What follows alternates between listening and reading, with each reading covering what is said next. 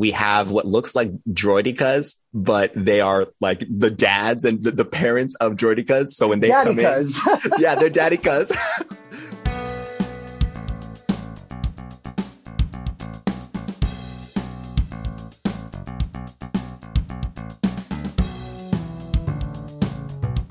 Hello, everyone, and welcome to Plot Devices, episode 21. We're old enough to drink. Uh, my name is Brandon King. I am one of your hosts for today, alongside my, I believe, also legal to drink co-host Noah Guzman. Uh, Noah, how are you doing on this fine Academy Awards weekend?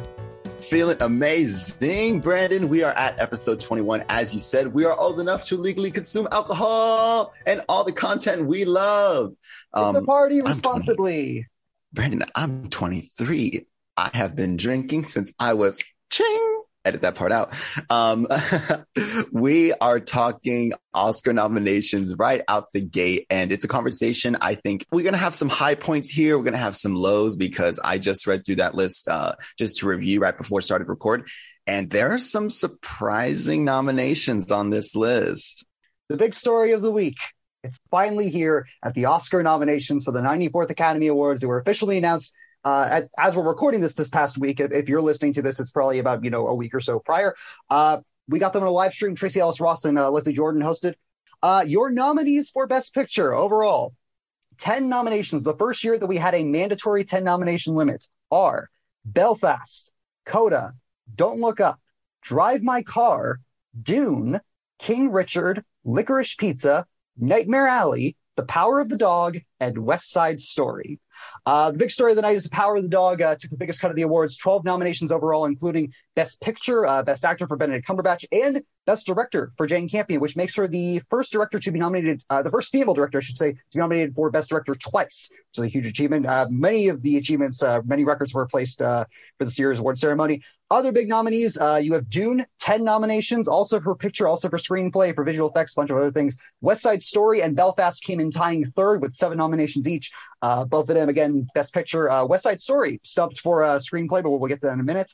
Uh, but Ariana DeBose nominated for supporting actress. Uh, Jenny Kaminsky nominated for uh, cinematography. As for Belfast, snubbed for cinematography. However, uh, did get in there for Ciarán Hinds for best supporting actor. You have it, I believe, for editing.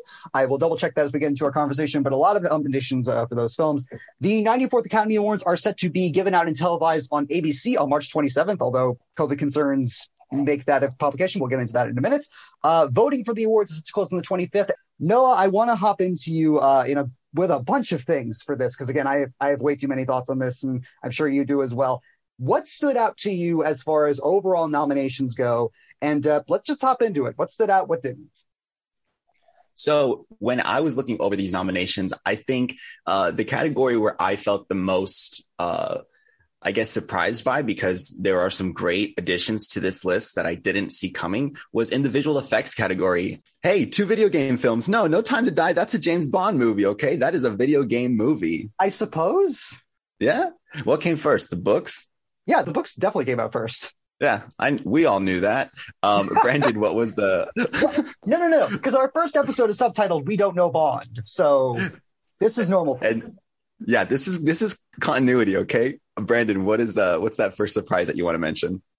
I was expecting a lot and nothing, and I uh, actually I put out a um, a whole breakdown of the uh, biggest snub, surprise, and satisfaction on Odyssey. Go ahead and read that if, uh, if you're interested.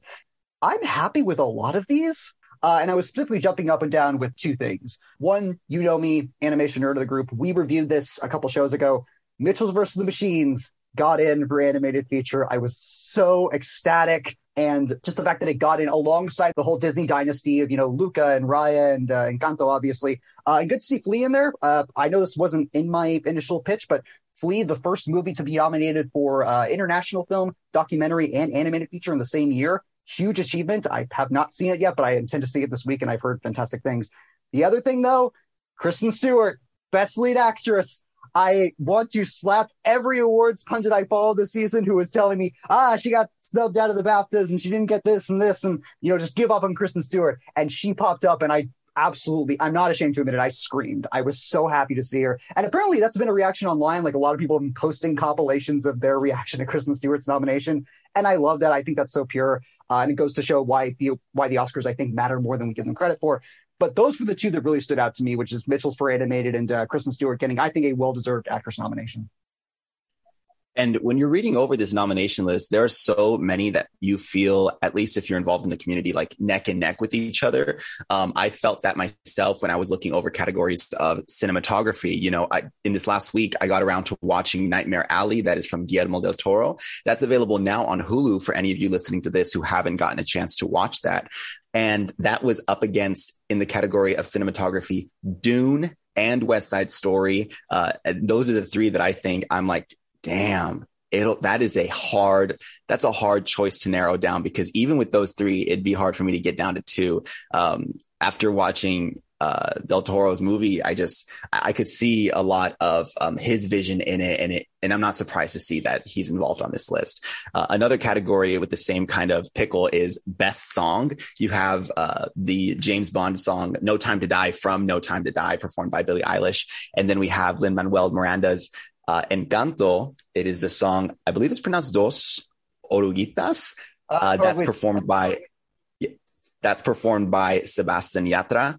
And it's such a touching song and it plays at such, it plays at such an emotional moment during the movie that it just, um, it, it just, it like heightens, um, what you value from it. At least that's how I feel. So that's another category where I feel like they are just, you know, neck and neck with each other there are some nominations on this list. I will say, you know, I'm not, I'm, not, I'm not often pulling that negative card, but uh, I do have to say that some of these nominations look like the multiple choice questions that you get in tests that are like, you know, choose the one that doesn't belong. And I think there's a standout in the best picture category that does not belong. Um, to be up there as best picture, I just, I'm, I'm sorry, I couldn't see it. And of course, I'm speaking on Don't Look Up. I am with you. And, you know, if any of you out there listen to our review, you know that we were not fans of it and we continue to not be fans of it. However, I want to put in a silver lining, which is that I heard so many people calling Don't Look Up like the big sweep of the Academy, like it was going to be the big sweeping message movie that Adam McKay made, you know, for all the celebrities and for all the masses to be like, yay, this is a good thing. And it didn't sweep. And I was so happy. That, like, no Leo in there, no Adam McKay for director, no, uh, it should have gotten there for song, actually. I, actually like the, the Bon Iver Ariana Grande song in there, but um, it didn't sweep. And I was so happy to see it. So, like, if it has to be in there for picture, I hate that it's in there, but it could have been worse.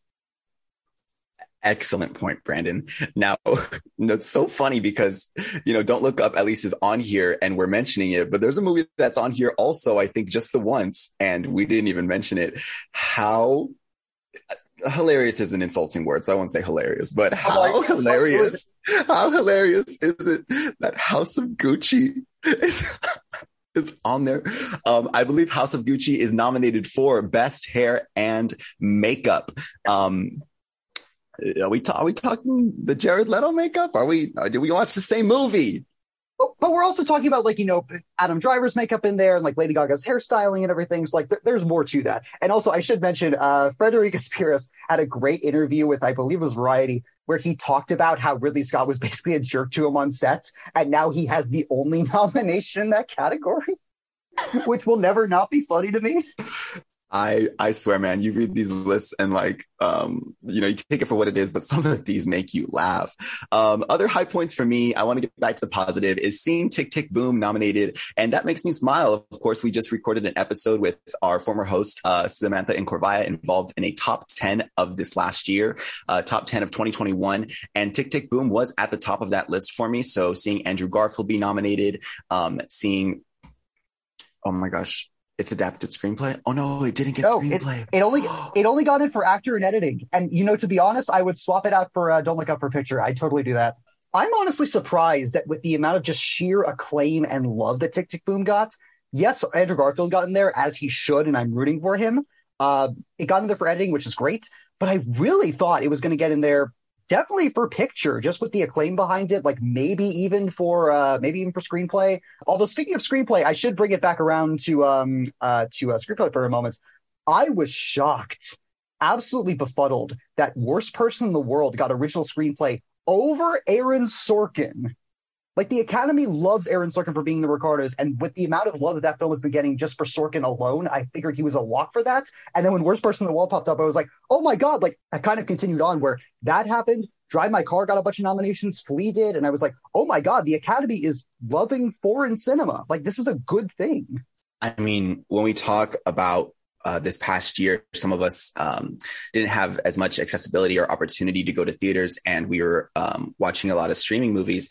And the you know we've covered stories in the past of uh, providing like subtitling or open captioning in AMC theaters, and so the more and more we open ourselves to these um, to these films uh, outside of Hollywood. It just it, clearly there's quality in those films, and I'm happy that they're showing up because it, I mean it was it wasn't long ago when we heard um, we heard uh, Jane Fonda say those words, you know, Parasite for Best Picture, and we all lost our stuff um, over Bong Joon Ho.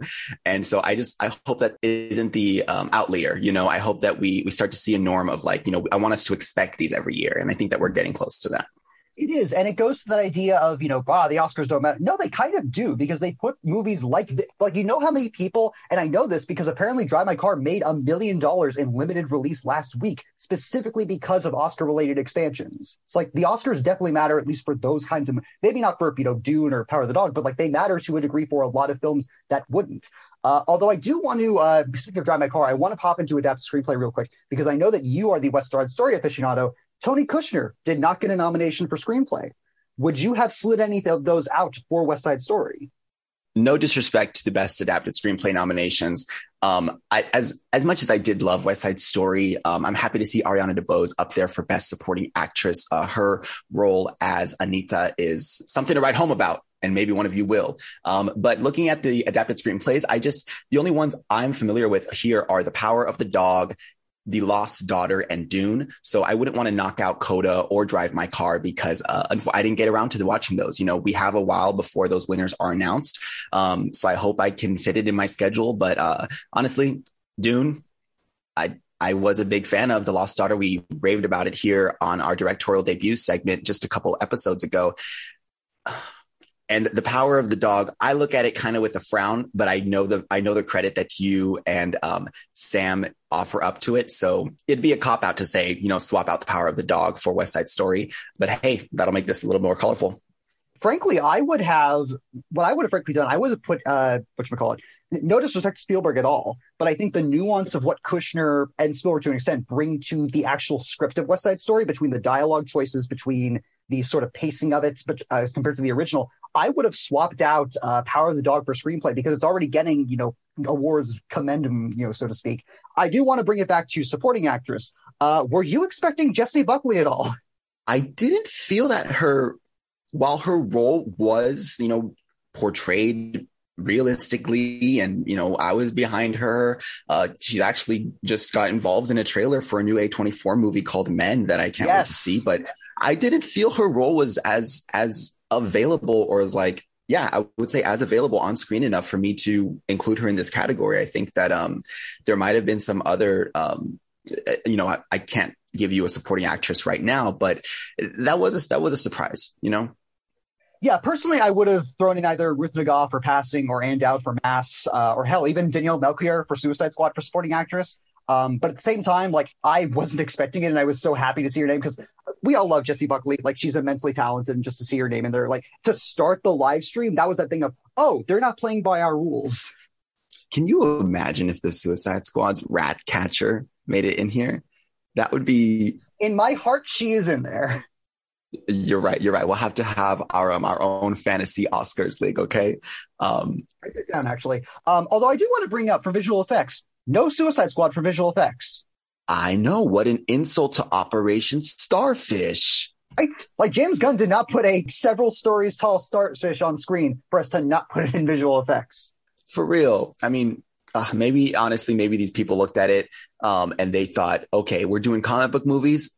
We've got to do No Way Home. Okay, there, that, that checks the box. All right, moving on. And they didn't even think twice about it. They're like, this biggest movie of the year, freaking of of many years because it's break it broke box office records. I think that approached um uh, for some reason I was going to talk Titanic, but I don't know if it came close to that. What was that? Do you remember what the high point was for that movie? That or, sales? No Way Home. Oh, in terms of box office? Yeah. It's over a billion. I know that. Um, well, I think the short comment here is just that um, for that movie to have such a wide impact, it had to at least be mentioned. I think there was a TV show host that made some headlines because he said No Way Home should be considered for Best Picture. I think that was um, Jimmy Kimmel. Well, no, I was going to bring up well, number one, 1.7 billion is that was close. Number two, uh, I was going to bring up the Spider-Man thing because number one, Jimmy Kimmel called it out on uh, on his show, which is a weird comment because Don't Look Up was Netflix's highest rated or one of their highest rated movies of 2021. Whatever populist movies don't exist in the Oscars, eh? And then Kevin Smith, of course, you know, beloved comic book icon, comes out and is like, I really think they should have effing put in Spider Man into Best Picture. So I wanted to then pose that to you, but you already beat me to it. So please continue your points. right. So if if it does take home, I think with so much that it's completed, I mean, come on, it's it's time that we start taking movies, um, even if they come from the comic book lane, even if they come from um, the foreign markets, even if they come from my beloved horror um, avenues. Yeah. Like we have to start seeing more um, more diversity in some of these pictures. Uh, and I can't say start seeing because we are. We're starting to see them now. And so, um, if No Way Home does take home an award, what am I saying? As if it's multiple, as if it's in multiple categories. I want No Way Home to take home that visual effects award. I think that that would be amazing for uh, Marvel fans, for you know comic book fans. Uh, that'll be a great. That'll be great. And as far as Spider-Man No Way Home goes, would you peg it for visual effects with you know the dominance that Dune has with No Time to Die that we were both big fans of visually? Like, do you think Spider-Man has that shot in terms of sheer popularity? Ooh, is that just because that's the you know that's the the category that I saw it in, and it wasn't like in uh Ooh, I don't know. That's a that's a tough question, Brandon. Because uh, No Time to Die, I think I gave it close. I gave it close to a ten. I might have given that a nine, and that was that was because of how um, how great that movie looked on screen. Um, Free Guy, I think that's a fun nomination, but I don't think that it beats out the other two. Um, Dune, I see, uh, you know, trailblaze, not trailblazing, but um, really leading the charge on, on a couple other categories, but not necessarily visual effects. I mean, yeah, I, I do want to see it take home this. I think that this is where it's at. Um, visual effects is what you have to give it because there's no award for, you know, societal uh, impact quaking. You know what I mean? Yeah, there's no word for. Uh, I was slowly putting together a moonfall plug in in that next comment, but I could We're not. there yet. We're not there yet. I know. Um, out of you know breaking fourth wall, I don't have much. I don't have much else. If you, I, I don't know if you do. I do want to point out just a couple more things before we get into our best picture prediction. Uh, we mentioned Jane Campion being the first woman to be nominated for more than one directing nomination. Uh, we also have Coda. Uh, Troy Kotsur got in for best supporting actor. He is the first uh, male supporting actor nominee to be recognized as a uh, deaf, hard of hearing performer. He's also an Arizona native. We record this from Arizona, and that was a huge deal out here. So that was uh, really great uh, sporting news. Ryusuke Hamaguchi for uh, Drive My Car, the first uh, Japanese picture to be nominated for Best Picture, and the third director uh, from Japan to be nominated for Best Director. You also had uh, there was another one I had here. Obviously, uh, Flee, as I already mentioned, first to be nominated for animated feature, uh, documentary, and international feature in the same year for both uh, Ariana DeBose and Kristen Stewart, the first time, at least in recent memory, that two openly LGBTQ plus actors were nominated in the acting categories. And uh, speaking of the acting categories, this is also the first time, at least again in recent memory, at least as far as I could tell, two married couples nominated for acting awards. You had Penelope Cruz and uh, Javier Bardem for uh, Parallel Mothers and Being the Ricardos, and then you also had Kirsten Dunst and uh, Jesse Plemons both for Power of the Dog. Uh, did any of those stand out to you at all? I'm happy you bring those up because otherwise, you know, they kind of get swept under the rug because we are, we are caring too much about, oh, who takes home, you know, the biggest award of the night. Like these are all amazing awards. And, um, it's important, yes, to pay attention to some of those, um, those smaller details of these nominations. But that being said, biggest question, who takes home best picture? Who should win? Who will win? Noah, do you have an initial and i'm sure we'll get into this more as we get close to the oscars but right now who do you see as the front runner and who would you like to see in your heart i think Dune should win best picture i think um, we started freaking out about it early enough in the past year maybe year and a half when that first cast announcement was made um, i wanted to see for sure Timothy uh, chalamet pick up a role that was more um, you know i hadn't Yes. Um, I hadn't seen him in a sci-fi flick before, so uh, approaching this huge movie, and I only knew it was huge because of how big that sandworm was in the in one of the early trailers. Um, but that was just a, that was just like a little a little peek behind the curtain of what this movie really was hoping to achieve um, with its visual effects, with its cinematography. Um, that's why it's so hard to distinguish, you know, a winner between that and like West Side Story. When we talk West Side Story, I'm like, hey, if you want to know good cinematography, go watch West Side Story. Well, now I'm eating those words because now I'm I'm really torn. And uh, I think that if we had to choose a winner for Best Picture, and we do, or thankfully not us, but it's other people, um, Dune would make me really happy. Uh, you know, and that's only part one. So it's only half of what we're going to receive, hopefully in the future. And I hope that it continues to hit those marks. I really want it to be, um, you know, up there with those famous, famous franchises of um, sci-fi epics. And that's what I think it achieves. So Dune's my choice. Dune has a legitimate shot and the fact that if it did, it would put a huge bullet in the hole of again people like Kevin Smith and Jimmy Kimmel to be like, ah, there's no popular film in knowledge. Are you kidding? Like one of the biggest blockbusters the last at least few years, if not last year, gets win for Best Picture. Are you kidding? For me though, this is really tough. I did really like Drive My Car. I did really like Coda. In my heart, I'm with you. I think as far as story, visuals, aesthetic, distinctive feel to it, Brandon, and the sound. I didn't mention and sound, sound, yes, which it did get nominated for, which thank God. Beyond all of that, I think Dune as a complete package has the populist appeal to it, has the momentum in the award season. I think between us, I think has the most genuine appeal to the both of us. Um, although the, nothing to be said of like most of these, like, and Don't Look Up has a shot, but like I don't think it's going to have as big of a shot as we think. So again, we're putting it on the universe now. Dune should and will win Best Picture, and if we're right in a month, good for us. And with all the Oscar stuff out of the way, new releases. We've got a couple of them, specifically one we've been teasing for a long time. The moon has fallen to earth. Roland Emmerich has done it. The glory of Moonfall is here. Noah, we both saw it. Please toss it over to our listeners and tell us does the moon fall to earth? What has Roland Emmerich done? It's a bird, it's a plane, it's a megastructure, it's a big floating rock that orbits Earth. Um, we are seeing the moon hurtling towards Earth. Uh, let me give you a short description of what this movie's about. Okay. We got, yes, the disaster movie director, Roland Emmerich. Um, of course, there are other movies in his catalog as well. Uh, but he is the writer and director of Moonfall. Um, he takes the same credits for uh, some famously known movies like Independence Day, um, The Day After Tomorrow, 10,000 BC, 2012, uh, just to name a few. Uh, he also directed Midway, which I know um, is kind of out of the disaster lane, but I thought I'd mention it. Okay, so what is this movie about? We have um, the moon out of orbit. Okay, the moon has a collision course with Earth. And it doesn't mean that the two are just going to kind of play bumper cars and knock the other one into a new orbit. It means total catastrophe for all life on planet Earth. So here are our players two former NASA astronauts. We have Jo Fowler, played by Halle Berry, and Brian Harper, played by Patrick Wilson. They are brought back together. Uh, the two formerly served uh, a, on a space mission some years ago, maybe maybe about a decade uh, before the film takes place, and they are brought together to fight the threat of the moon falling to Earth. Um, I say threat because we are joined by a self-informed expert on megastructures. Uh, that is someone who believes that the moon is actually a hollow object. Uh, who knows what's inside that hollow object if it is so. Uh, but his name is Casey Houseman, and we have John Bradley, um, who I haven't really seen in any other uh, like major pictures. So I wonder if this is his first uh, you know, large screen role after totally dominating the role as uh, Samwell Tarly on Game of Thrones for any you GOT fans.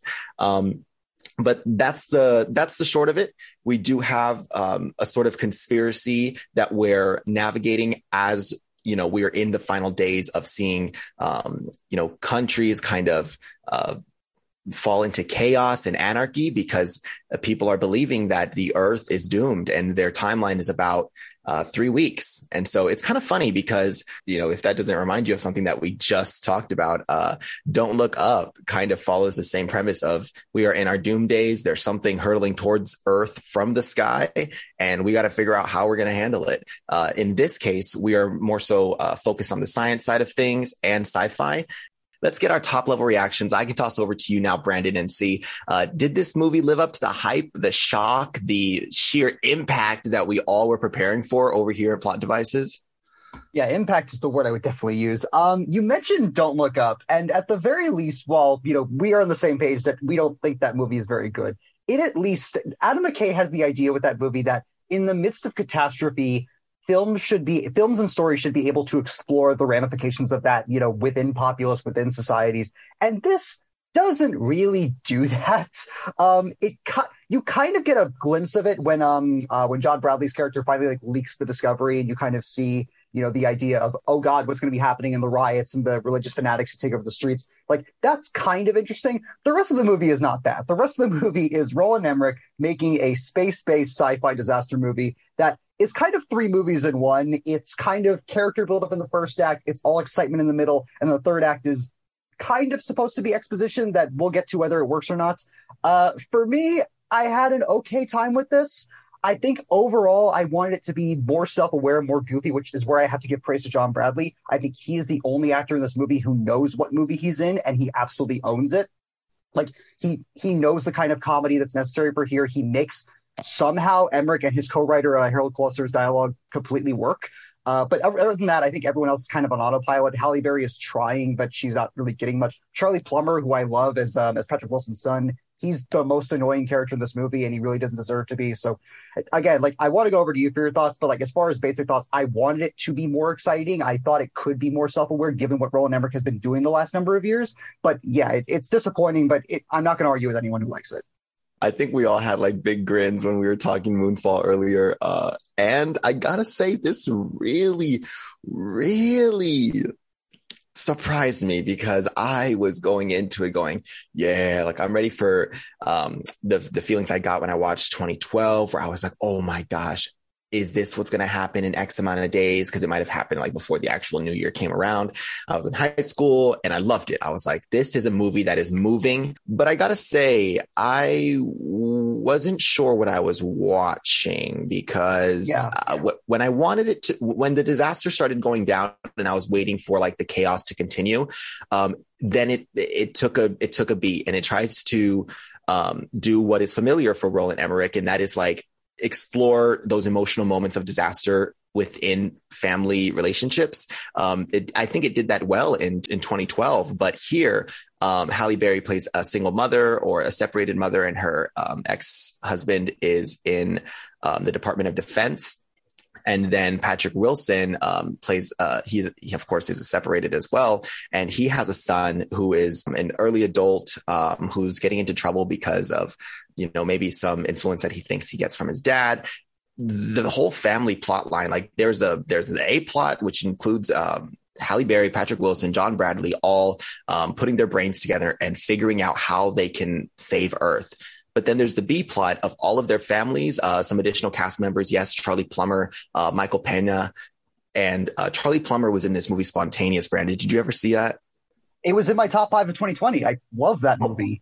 yeah, that movie was that movie was great. For anyone who wants to check that out, because this movie does not give that man any justice. This man makes you. This movie makes you believe that that man has the the fraction of the talent that he shows in other projects. So it's unfortunate, but yeah, um, the the stories that we follow with the family members on Earth who are trying to just uh, survive this disaster story, it just misses the mark.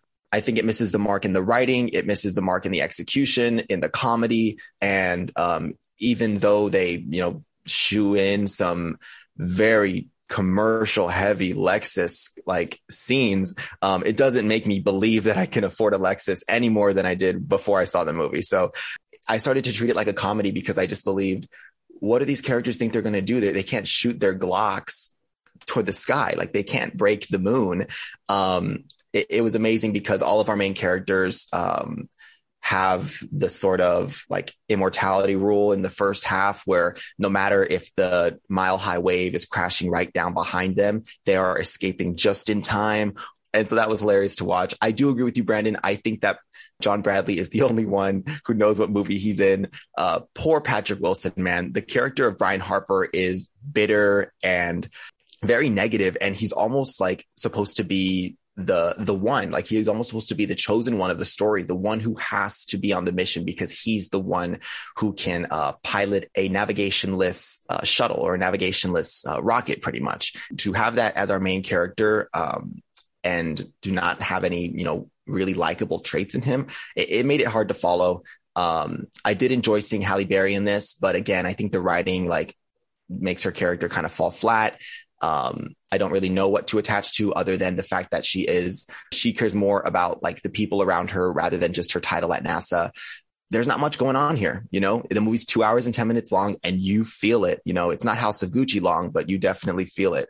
Um, I'll tell you what though, the effects here are, you know, I think that they're they're what you'd expect from this uh, level of production. I did find myself like kind of in awe at as the moon gets closer to Earth. Its gravitational pull is so strong that it's pulling the oceans higher, and the way that they've shown that is um, refreshing. It's new.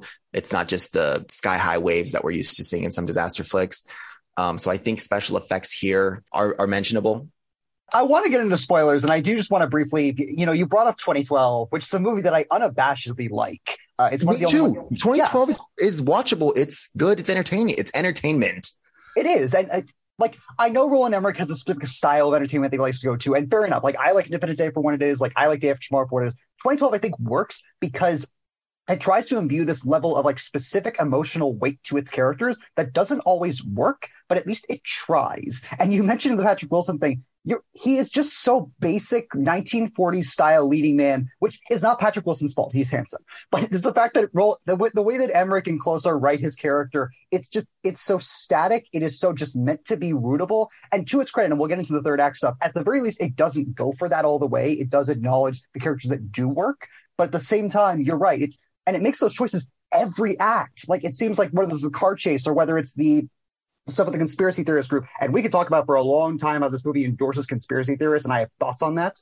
But at the same time, you're right. Like it's that problem multiplied by 20 throughout every act. And I wish it was more self-aware to know what Emmerich's style was, and that's disappointing.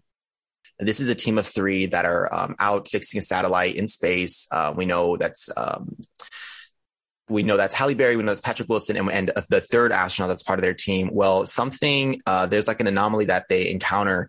Uh, it's nanotech, you know. Spoiler alert, but no, it is nanotech. Casey Houseman is confirmed in this movie that the moon is hollow and built by ancient aliens um, harvesting a sun. So the only way that the team believes that they can get the moon back on orbit is if they travel inside of the moon and repair whatever is damaging that core. Yeah, it, it doesn't work. Um, it doesn't. It doesn't work. It, doesn't work, Brandon. And, and you know what? I hate to give credit to this movie because it, it doesn't. Did you watch Independence Day Resurgence? Oh, you know I didn't. Spoilers for that movie. It expands the idea of the aliens, like the Galactic Federation, and like, you know, th- that we are bigger than the universe itself, like that whole thing. At the very least, that movie feels like it has weight to it because it's a sequel. It's supposed to be building on the first one. This one just goes for broke here and I wouldn't hate it so much if one, again, it was more self aware of its own goofiness and absurdity. And two, if it made a semblance of sense. Like, I can hate the stuff with the moon where it's like, they, they even make that thing at NASA where it's like, oh, how's the moon affecting volcanoes? Because it's a mega moon and it just happens. Like, I can make that work because, again, it's Moonfall. This, on the other hand, is played deadly serious by this AI character towards the end. And it's supposed to work. And I was like, okay, I literally took a couple minutes to look at my phone while that was happening to look up the plot synopsis to go like, no, wait, this can't happen here because if that group did this, then how did the swarm embed itself in the moon? And it was a kind of Ultron like AI. Then how did it get from here to here? Like it doesn't make the sense that Roland Emmerich thinks it does, and it should. And the big, you know, hoo ha of the story is that uh, the threat that we're facing as a, you know, as a species is a rogue AI. So the big reveal in the third act is that uh, we belong to a species of humans that existed far before their time on Earth, um, and they had advanced to the, to the point of a utopia where we had no wars uh, with the assistance of our lovely AI. Until boom, they all ganged up and threatened humanity. So this advanced uh, civilization of humans uh, built these megastructures. We don't know how. What the hell? We're running with it. It's Moonfall. It's like you're an hour and 45 minutes in. You might as well keep eating popcorn. And like, what are you going to do? Leave the theater? Exactly. At this point, I was like, well, I'm in it. Like there's no, I, I might as well just take it all in. So what happens is they travel to the moon. They are fighting this rogue AI that looks like a nanotech snake, but huge. And then there's another AI that's helping them. So we're like, hold on, two AIs. They're invited into a, they're invited into this base that exists in on the inside of the moon. Keep in mind, we're in the hollow moon right now. While their ship is, you know, just devastated, demolished, and they can't fire off an EMP anymore. Patrick Wilson, in the meanwhile, being handed the knowledge of our people, of humans, long before um, long before their time on earth and instructed instructed that uh, this threat you know will not stop until all humanity is wiped out because they are the one um, threat to its own existence. They're just out here seeking independence. Good for them. Here's my problem with that. We are given so much exposition but it feels like you can't really do anything with this because this movie's not going to have a sequel. Let's let's just throw that. Out. Let's put that out there right now. This movie's not going to have a sequel, and if it does, this is a money laundering scheme. This is Ozark season seven. Because what? How can we do this? I know that Roland. I know that he has all the money though. This is. I mean, this, he's an executive producer, so he probably like makes this stuff up, and he's like, let's just roll with it again, going back to the whole Casey thing, I like the idea that it's him. I like the idea of putting in that, like, oh, if you believe hard enough, then this thing comes into play. Like, that's kind of neat. I hate the fact that, again, it validates conspiracy theorists on this level and of this type of seriousness, but whatever. I'm ready for a rating, Brandon. For me, this is a very. Uh, the thing is, I gave Don't Look Up a 4 out of 10, and I don't know if this is better or worse than Don't Look Up. You know what? I'm, I'm giving it solid four just because I do think the middle is legitimately thrilling. I think the stuff between the actual takeoff sequence, the actual initial stuff with the moon coming to Earth, that actually works. It's just sandwiched in between a whole lot of character buildup that isn't taken seriously and a whole lot of expositions that's taken way too seriously. The visuals, for the most part, are there. The excitement is there. If you're a Roland Emmerich junkie, you're going to love this. Maybe I've just outgrown some of it. Maybe I've just looked towards other pieces of fiction for that, but I didn't care for this. I don't know if there's a lot for me to attach here other than like some of those visual effects scenes because they're kind of thrilling. I'm so sorry. I'm giving give this a three out of ten. I think that's my lowest rating, and that's sad because I really hated Halloween Kills, and I gave that a six. Um, I'm never gonna forget that. I wish I gave it lower, but and this is only half Halloween Kills. you're, oh, you're yeah. Um, Brandon, our next movie that we're talking about today is um, a movie that uh, we wanted to cover because you and I were both interested in it. It doesn't follow the traditional, you know, movie flow uh, or even a documentary. This is just a bunch of guys um, who are, and they label themselves jackasses. This movie we're talking is Jackass Forever. Um, Brandon, Jackass Forever. This is the fourth feature length Jackass movie based on, of course, the highly, highly acclaimed 2002 series. And most of the main crew uh, come back to take part in the stunts. You have Johnny Knoxville, Steve O, uh, Wee Man, Chris Pontius, Danger Ehren, Preston Lacy. Notably absent for most of the movie is Bam Margera, who was fired from production, and uh, Ryan Dunn, who of course passed away in 2011. But aside from that, most of the crew is there. You also have uh, some newcomers to the group. You have Jasper Dolphin, who, if any of your Odd Future Loiter Squad fans, you might know his name. You have Rachel Wolfson, who is a stand-up comic who Johnny Knoxville has talked about discovering on Instagram. Uh, you have Zach Holmes from oh god, what was the show he was on on MTV? Too Stupid to Die. Uh, a bunch of other new and old kind of names coming in there, and the whole movie is basically Jackass again. It's an hour and a half of the guys, both new and old, doing these stunts that are insane and ridiculous, but there's also kind of this weird self awareness that I've actually really gravitated towards. I did write a review for this for ASU Odyssey, so go read that if you're more curious on my extended thoughts on that. Um, no, I want to go over to you first. Were you part of the initial like jackass pandemonium that raged through the because we're around the same age, like that raged around the early 2000s? Have you stuck with it at all? And did this stick with you?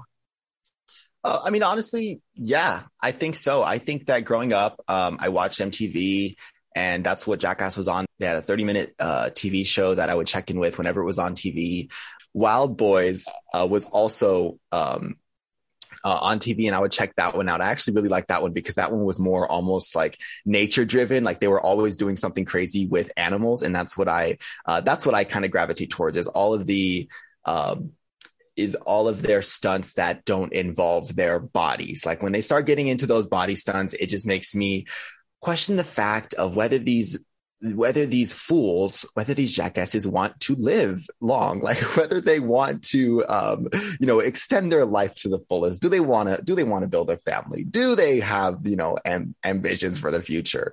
Um, but there is something special about seeing all of them. It's nice to see uh, more members joining their group, but I think that the thing I gravitate towards is the mere shock that they go for. Like, is some of these stunts really do set the bar for like what these what humans can achieve with their bodies uh what your mental state can withstand even from people that you call friends all around you.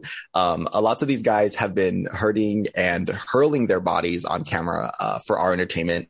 And it's been going on for decades. I remember seeing jackass. I think i saw jackass 3 um in theaters. Me like myself and my dad went to go see it. And um it, it was just a crazy time because um you know we're, we're cracking up together. And then the names like becoming you know carved in your brain. You know, you always remember the name Johnny Knoxville, Steve O, Wee Man. Like, I feel like that's those are uh, table names. Like, if you mention them around a circle of people who grew up during this time, they're going to know who those stuntmen are. Um, surprisingly enough, I, I never got upset when I saw Johnny Knoxville like as a credited like in a credited role in other movies. Um, I think that he can act, uh, so it was nice seeing him. Um, but this movie really is kind of like a Jackass special. Um, it acts uh, it just kind of follows a series of stunts um, without any kind of uh, narrative driven behind it over over what this means for the group. Uh, there are a couple you know um, camera moments where you'll get members of the group uh, turning over and talking about uh, how long it's been since they've all been together or what it feels like to still be here. And uh, I appreciated hearing that. I think that's why I wanted to come see Jackass Forever is just to kind of get some of that retrospect and understand um, what it means for these for these men to still be around. You know, it's special because yeah, um, they did have some they did have some losses uh, go on in their group, and it's got to be heartbreaking. But uh, it's so nice to know that there's still love. There's still so much love and um, community that they have within each other. I got to move on to one thing though. This movie goes for shock, and it gets there. I think yep. that my eyes were glued to the screen, even at times when I didn't want them to be. Um, my eyes were glued to the screen because the stunts that they're pulling here, um, they they all are setting setting a bar. Like I said, like uh, if they're involving any kind of sports aspect to it, like they're bringing in like the fastest softball pitcher. Uh, we're bringing in um, hockey players. And uh, for any sports fans, I bet you these will be familiar names for you.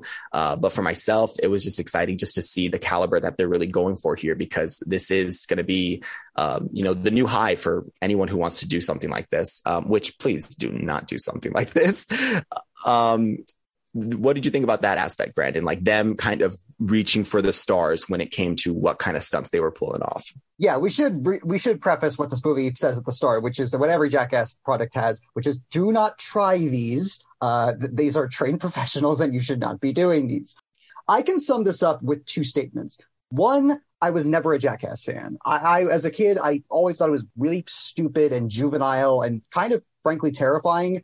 Contrasted to that, I had maybe one of the most fun theater going experiences I have ever had at this screening of Jackass Forever because everyone was laughing and screaming and squealing at the same parts. And it was a collective experience I will never forget. And in that sense, and in a couple others, I had a lot of fun with this movie. Uh, I think it reflects the idea of Jackass maybe more than anything else the property has. I think that's only come with age. I think for me, kind of seeing the reverence they have for, you know, Buster Keaton and a lot of, you know, kind of the older generation of stunts before them and kind of where stunt work has gone just in the past 10 years, let alone the last 50, I think kind of seeing that progress and that respect and that general love for that made me appreciate it more beyond the fact of just like, it feels the most, com- the camaraderie feels the most sincere in this. Like, there are moments in this where I was legitimately angry, but for the most part, I felt a really great connection between the guys Jasper and Rachel Wolfson and Zach, like they all fit in great. Uh, the stunts feel unique. Three movies and whatever, but was like two or three seasons of the original show in.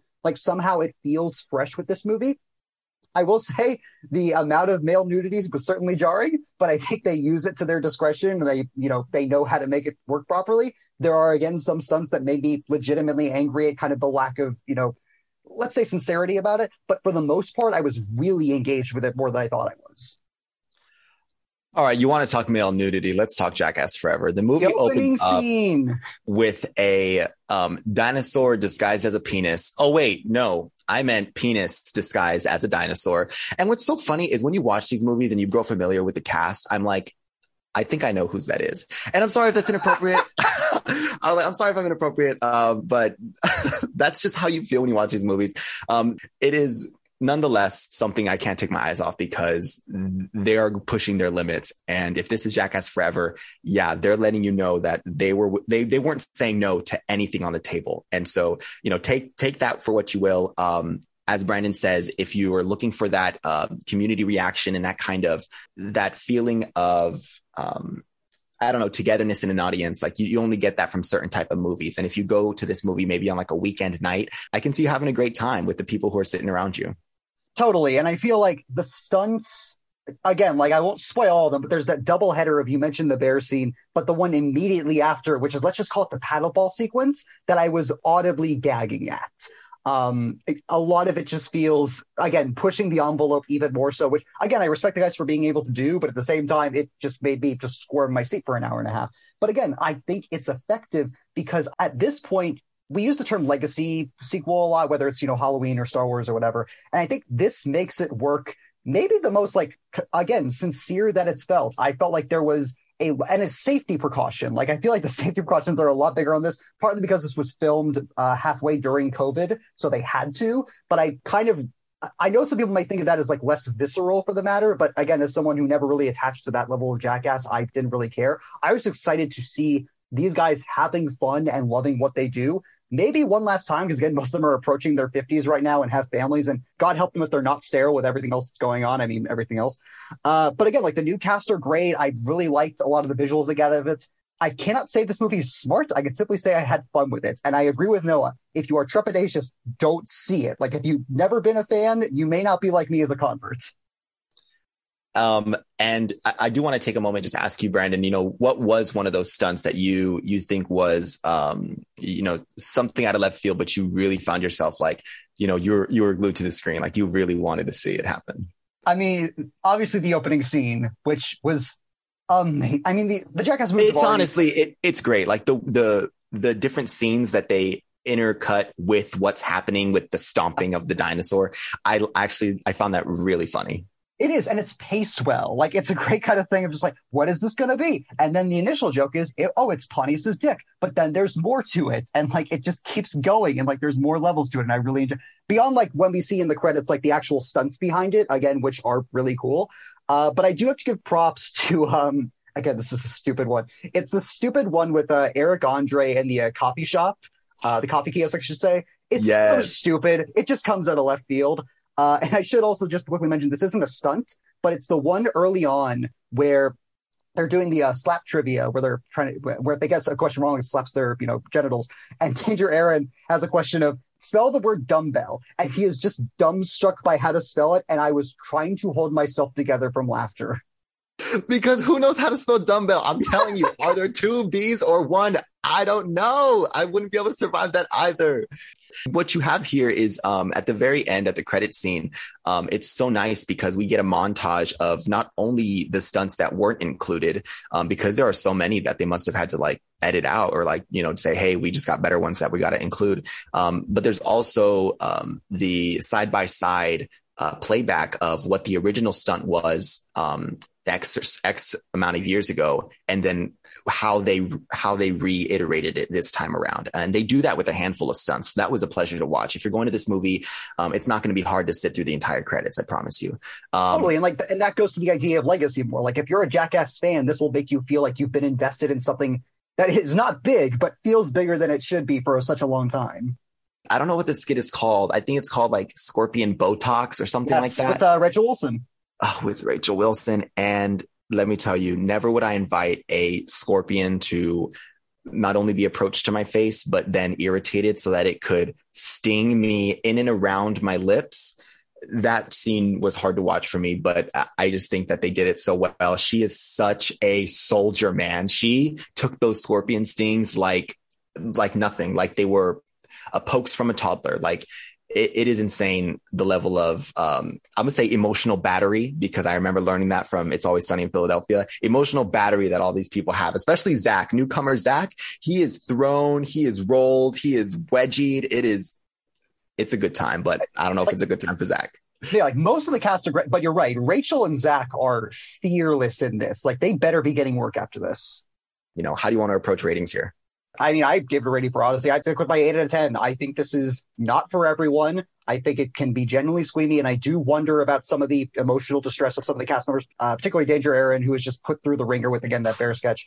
But at the same time, I think this is not the nicest, but I think it is the most welcoming Jackass movie. I think it's the most complete Jackass movie. I think if you're going into it as a fan, you're going to be consistently entertained. If you're even mildly a fan, you will get a lot out of it. And if you're not, there's a chance you'll be like me and just really open up to what it's going with the stunt work, with the humor, and just again with the camaraderie around it. It's, I believe it's going to be on Paramount Plus in probably a month or so. I'd be shocked if it wasn't.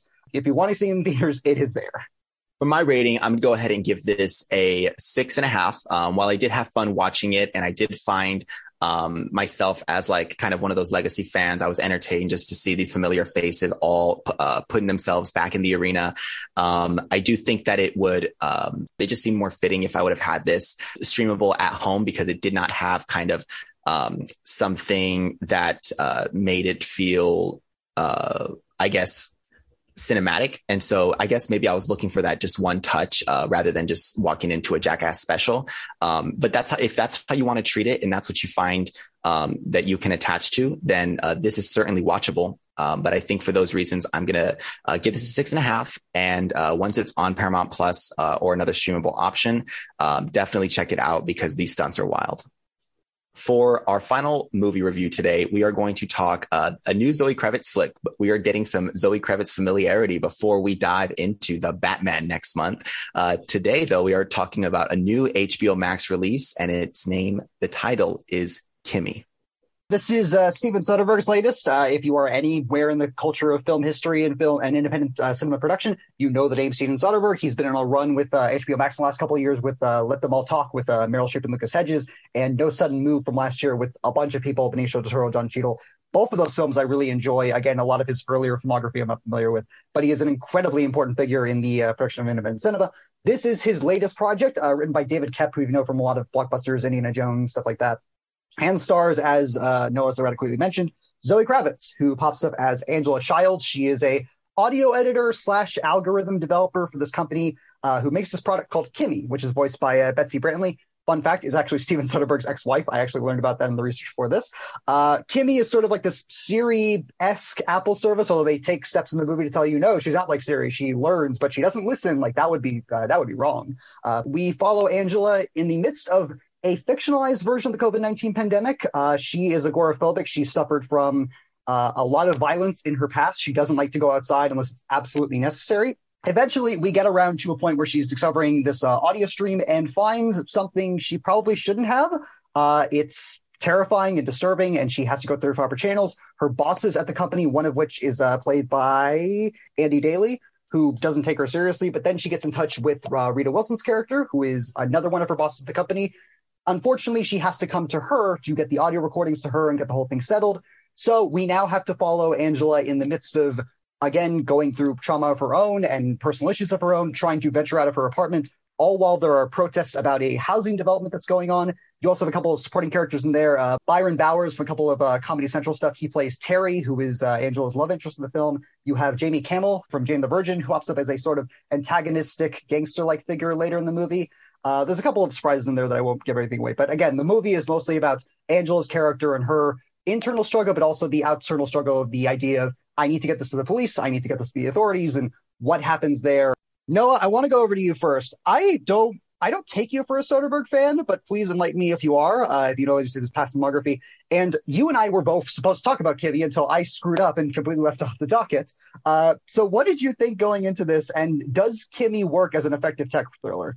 I am actually not so uh, familiar with Steven Soderbergh. I had to pull up just his filmography before me before um, we started recording this because I don't think that um, I'm as familiar with his work. Now, regarding that, I think that this genre of um, sci-fi technology, um, kind of futuristic thriller, um, is really in my alley. I mean, that first trailer when we heard um, you know, Kimi's electronic voice coming through and we saw a blue haired uh, Zoe Kravitz, I was already turned on to the fact that this is going to be a movie where um, she's communicating with a voice on the other end. And we're not sure if that voice is going to be at all involved with a, a murder plot. Um, and so I was expecting something a little bit different, but what they've got here is a, uh, a short tale. And by short, I mean, it's 90 minutes uh, and it definitely works. It's focused. Um, I'm so happy that this came um, without kind of without kind of all the attention, all the marketing to make this seem like it was going to be some big, huge HBO release.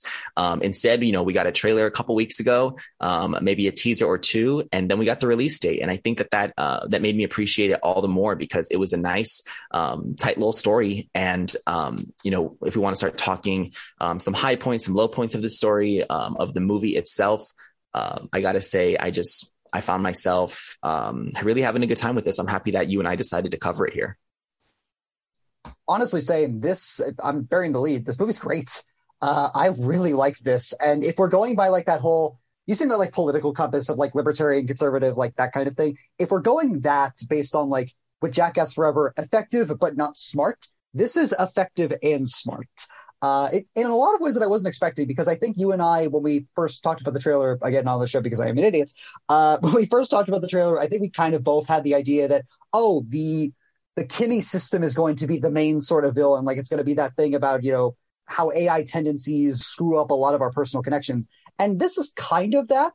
Uh, Kimi is still very much a main character and a main focus in the movie. But at the same time, it's not really about that. It's very much styled as a just really effective thriller. Like the villain is who you expect. The plot points are kind of mostly where you expect them to go. But God, Steven Soderbergh does them so well, and he maneuvers them so well in terms of pacing and shot composition and all of it is led by, I don't think, an ever better Zoe Kravitz. I don't think I've ever seen her in a better role than this. She absolutely owns the, the yes, certainty of the character. She, because the thing is, it would be so easy to just portray her as, you know, shy and feeble. And that's not what Soderbergh does. She's incredibly strong. She's incredibly determined of herself. She knows what she wants. I mean, heck, even all the stuff with uh, Byron Bowers' character, like she instigates all of that. But at the same time, she's dealing with very real trauma that the movie knows how to examine. And credit to David Koepp's screenplay as well for the choice that they make in that.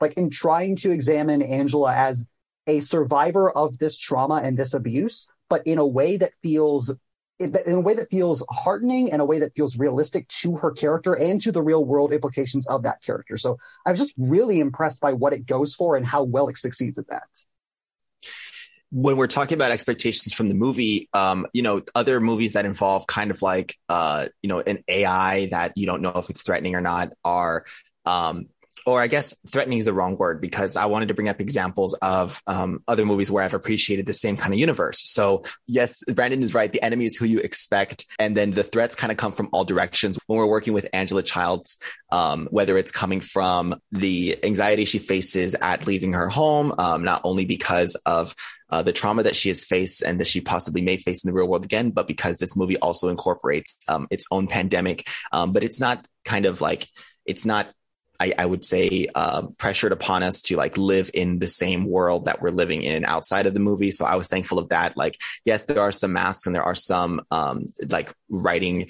Um, there are some things in the writing that tell you that there is a pandemic going on in this universe. Um, but I was happy that it was just like mentions. Like it, it, didn't seem like they were trying to make the same world that we live in now. Um, this movie, like I said, I love how fast the more the story moves. We understand a little bit of background about Kimi and like what her role is or what the what the technology's role is. We meet our protagonists. We know their routine, and as soon as their routine is shaken up, this story moves. Like it takes off running. Uh, speaking of running, there's a beautiful chase scene in this movie, and when it is on, it's on. Uh, camera work, I really appreciate here. Um, I I liked uh, the different sets that we were navigating through. It definitely feels like a little bit of like a parkour, parkour kind of moment, um, and it works. I think that um, they pull off some cool stunts here. Uh, one of which is there's like a rally. Um, Oh, I know where you're going with this. Yes, there's like a rally in the city that uh, Angela like races through and she kind of cuts through them, but then she's pulled right into a van. And thankfully, the community of uh, ralliers outside of her um, it, it's her own fight while she's inside the van because she can't really open the door and the people outside can't get it open for her. Well, she reaches out and she finally does get it open and she manages to grab the hand of someone and that van takes off. But because some, they're holding on to her, she kind of just like slips out of the van. And it's a really cool stunt. I, um, I, when I watched it, I thought, damn, they must have been proud when they finally got that because it looks really clean. Um, and there is uh there is there are some side characters that I think uh, with their incorporation, it felt even more real to believe in my uh, to believe the main character's struggles, um, both in the real world and with the the things she's working on personally. And uh, there's conversations with her mother, with her doctor, with her dentist, even all happening through Zoom uh, because of the main the because of the main uh, hurdle of you know she cannot leave her home, but it works so well for her character because it's it's almost it'll be redeeming for her to save a life by like knowing she's going to put hers in danger. And not you know we we consider putting ourselves in danger when we go out and um experience the real world, not knowing if, you know, any kind of cases can be carried around us. But for her, she's actually being hunted. She's actually being, her life is on the line because Kimi's network, Kimi's, um, you know, the corporation she belongs to, they're out to get her. They don't want this murder to go out. It's all a cover up scheme. And so, um, that's not so much a spoiler as much as it is, you know, a reason for you to check this movie out because the way that it's executed, um, is very well done. Um, I liked the, I liked the final scene. It gave me like panic room vibes of like turning on your intruder. Um, and that, that's what I appreciated here. Uh, you know, I, I, have nothing but good things to say. I thought that, um, the runtime made this just made, I like this movie. The runtime made me love this movie. This movie, no fat on it. And I think that that only goes to the third act, which minor criticism. I think some of the actual like tech hacking stuff, I think that's the least realistic part of the movie. I think the whole like guy in the basement of like his mother, like finding out where Angela is, like that seemed a bit off, but it's only because, again, like you said, the rest of the movie feels so grounded. And I said a fictionalized version of the COVID 19 pandemic because, yes, as you mentioned, masks, social distancing, you know, work from home, those are all things in this movie. And obviously the the escalation of protests as well as a part of it. But I love how Soderbergh takes that energy and implies that to here is what probably should have happened in those circumstances. Like, did you watch a lockdown with Anne Hathaway the other year? Oh no, no, no, no. How was that? I enjoyed it. No one else did. Um, but the, the, reason I bring it up is because that is also a piece of pandemic fiction that very much revels in what we know and understood about the about the COVID nineteen pandemic at that level. And this is very much like the pandemic exists but the problems and story and setup of it are very much of our character. And not only is Zoe Kravitz incredibly game to take those challenges on, Soderbergh and Koepp are talented enough to again keep it moving whenever it needs to, slow it down when it needs to, and that 90 minute runtime means that nothing else is put to the table. Like when it is, it's only in service of the vision, which I could do with a couple of the nuances without, but otherwise it's completely streamlined. I just could not believe how quickly it went by, specifically that third act when I won't spoil it, but when Angela finally gets her due, and it's satisfying. And then just last point, uh, Cliff Martinez, who has been uh, Soderbergh's regular composer since basically the beginning. Uh, he hasn't worked with him since the Knick, like seven or eight years ago, but he finally comes back to score his movies, and I missed his scores so much. He's a fantastic composer, and he really again puts that kind of slight techno boost to it that really works to a movie that where tech is an element but is not the main focus. So I really appreciated that. We'll go on to ratings. As We've talked way too much about a 90 minute, you know, nothing throw on HBO Max. That should be way more. Noah, uh, over to you. What do you think? Yeah, it's hilarious when we spend more time talking about a movie we rate so low than less time talking about a movie that's just so well done. Because and that's we the care. Because we care exactly. And it's because the movie speaks for itself. So that's why we got to limit our comments and make sure you just go check it out. My rating for this movie is going to be an easy eight and a half out of 10. Uh, it's definitely got me excited to see Zoe Kravitz as Catwoman. And I know she's not going to drop the ball. I know nobody on that team is. And, um, you know, I'm adding this to my list of techno sci-fi movies that I will show my friends and family when they care about what I watch. Just kidding. I know you all love me. When you're scared of the future, watch Kimi. Deal. Um, yeah, this is I'm with you. Easy 8.5 out of 10. This is I don't know if it's among Soderbergh's best because again, a lot of his early material I'm just not familiar with. Uh, but it's incredibly well crafted. It knows exactly what it wants to be. It has a focus to its story, but also an incredibly nuanced take on agoraphobia and abuse and anxiety that I think is anchored so again, I cannot stress enough. Zoe Kravitz is brilliant in this. I haven't seen a concern from her since like uh oh god, what was it, Gemini in like 2017. I cannot wait for her again for Bat- for Batman. Thank you so much for reminding me that it's only like a couple weeks away and we're gonna have to deal with it eventually. Um, but again, this is incredibly stylish. I've seen no one talking about it. It's only 90 minutes. Go check it out. We both love this. And that's going to wrap our review section of this episode. We can move on to our crazy, wacky, wild multiverse um, movie, TV stream wars segment of the show. Uh, we are talking The Witcher, and we will have a guest from the Cronkite School. Her name is Haley Forbes joining us for that conversation. Uh, but before we reach that, we are actually going to start with a review of the Book of Boba Fett Part 2. The series wrapped just about a couple weeks ago on Disney Plus, uh, but myself and Brandon have not gotten time to get to it on the pod. Uh, we did have an intro review of the first three episodes, but now we're playing catch up and talking to y'all about the final episodes. Yeah, so Book of Boba Fett, uh, second half. Again, we're getting into spoilers. The show has ended, so if you have not watched it, just come back when you watch the series. It's only seven episodes. I would encourage you to do so, but again, reviews have been mixed. Take it for what you want. Uh, we come back to Book of Boba Fett. Uh, just again, summing up the last four. Episode four, Boba and Fennec are trying to find new muscle for their gang, trying to find out, you know, how Tatooine works, whether or not the underbelly is more deeper than they think. Episode five is basically Mandalorian season three, episode one, where we pick up with uh, Din Djarin from the Mandalorian, played once again by Pedro Pascal, uh, and his journey, kind of where he's been at, his stuff with the dark saber and all that.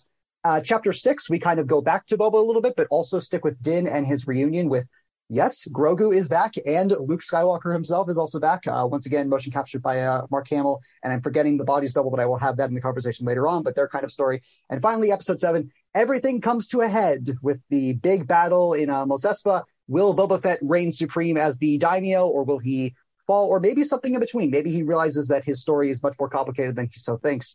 Uh, Noah, we finally got around to the last four episodes. There's been a lot of discussion online about these, uh, good and bad at least as far as I've seen.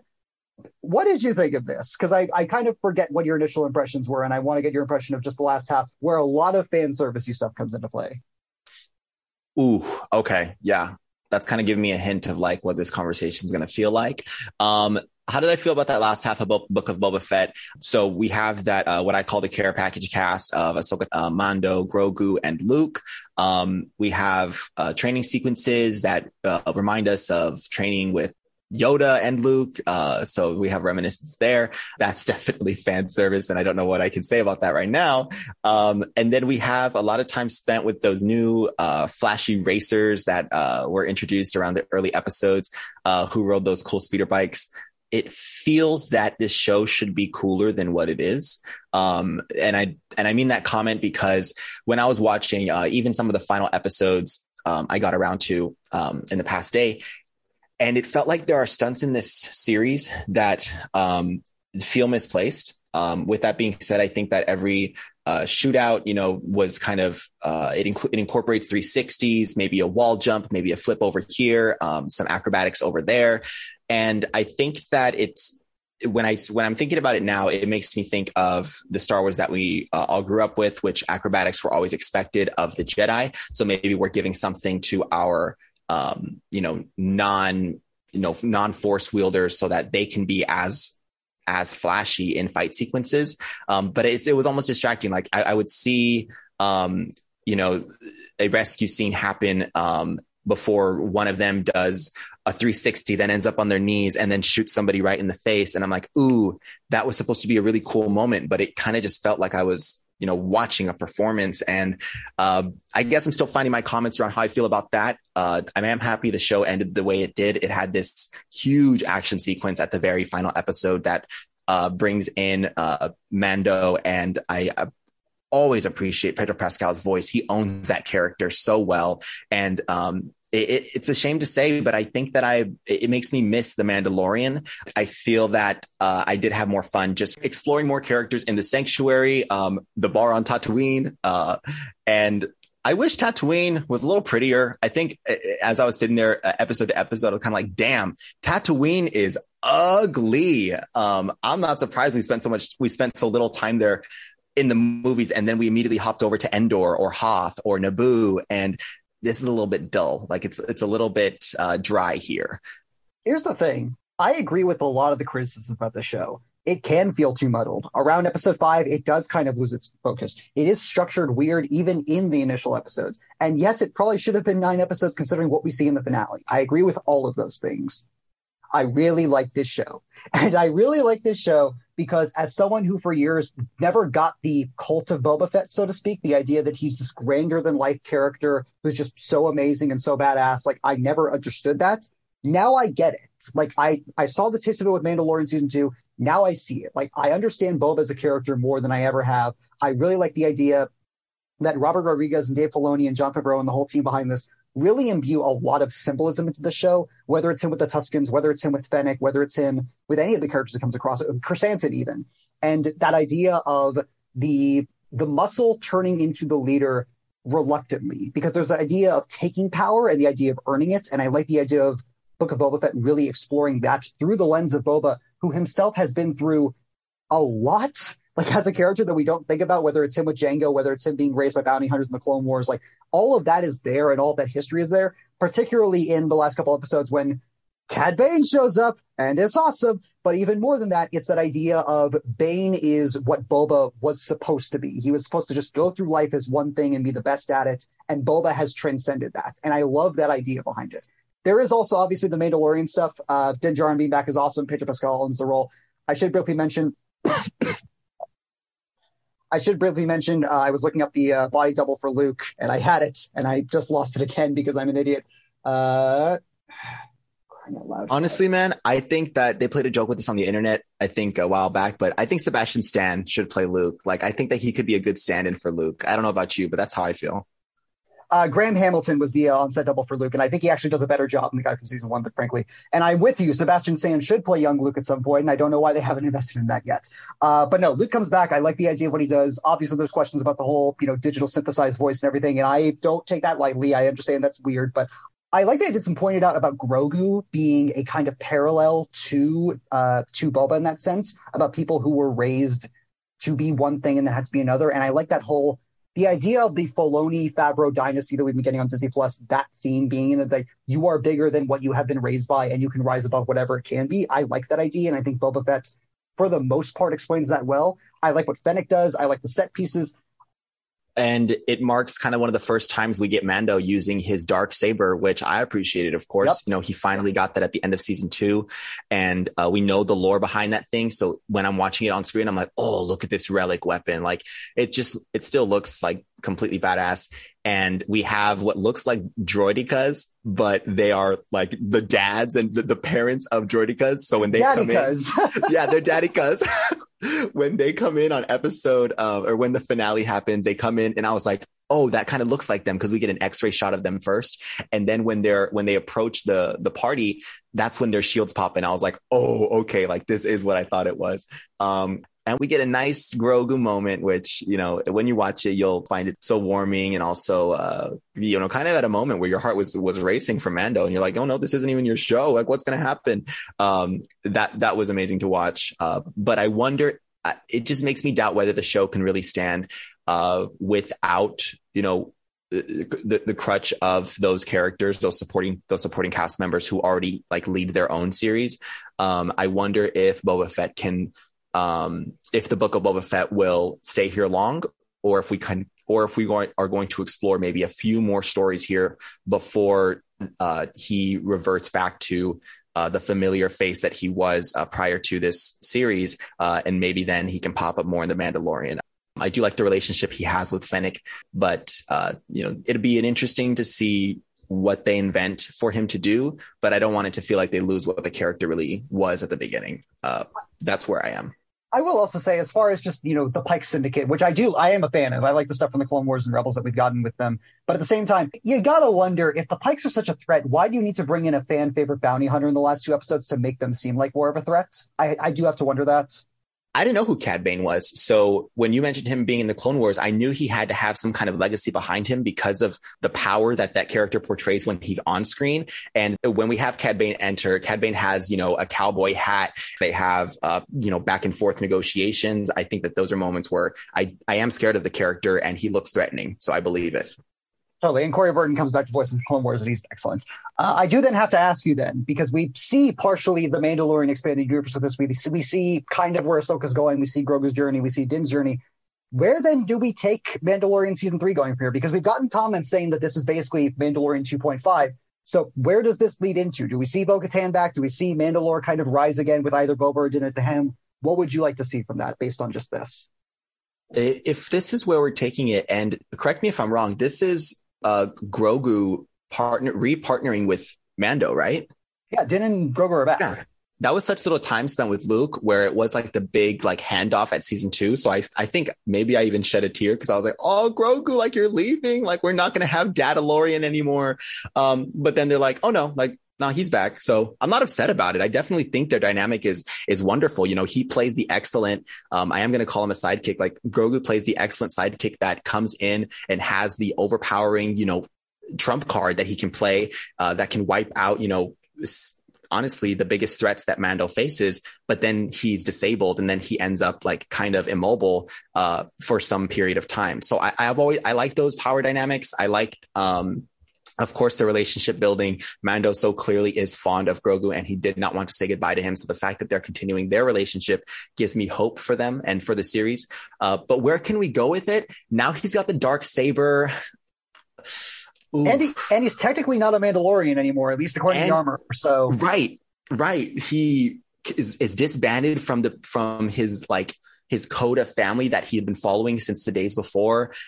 I think what happens from here in Mandalorian season three, and I don't know if there's a season four confirmed, but if season three is the big thing that happens with Ahsoka and Rangers of the New Republic, I think you're going to see a lot of more, you know, going to Mandalore. You're going to see Grogu's journey, as I mentioned, the kind of paralleling between his Mandalorian heritage and his Jedi heritage. I think you're going to see more of Din coming to grips with his own placement of like, yes, he has, he's been raised by the uh, Children of the Watch. He's basically an extremist, but he also has you know, Boba and Fennec people reasonable by his side. So I want to see that conflict more, and I want to see where all of that kind of coalesces to. And I think we're ready for a rating. Let's do it. Uh, rating overall for the series, I might be unpopular with this. Eight out of ten. I had a lot of fun with this. I think there's a lot of really great symbolism to it. You could have expanded Boba and Fennec's roles as the daimyos of Tatooine even more. That being said, I really like what we get. I think it's pointing to the characters. It ups Boba to a status that, frankly, he's never been to before. I'm sorry to piss off long-term fans, but he's never been that, and now he is. Uh, the whole series again streaming on Disney Plus. I don't believe we got the season two confirmation. I hope we do. I'd like to see more of this crew with Krrsantan and the Mod crew even more. But I really appreciated this. I really like what it's going for. And yeah, cheers to season three when it comes out.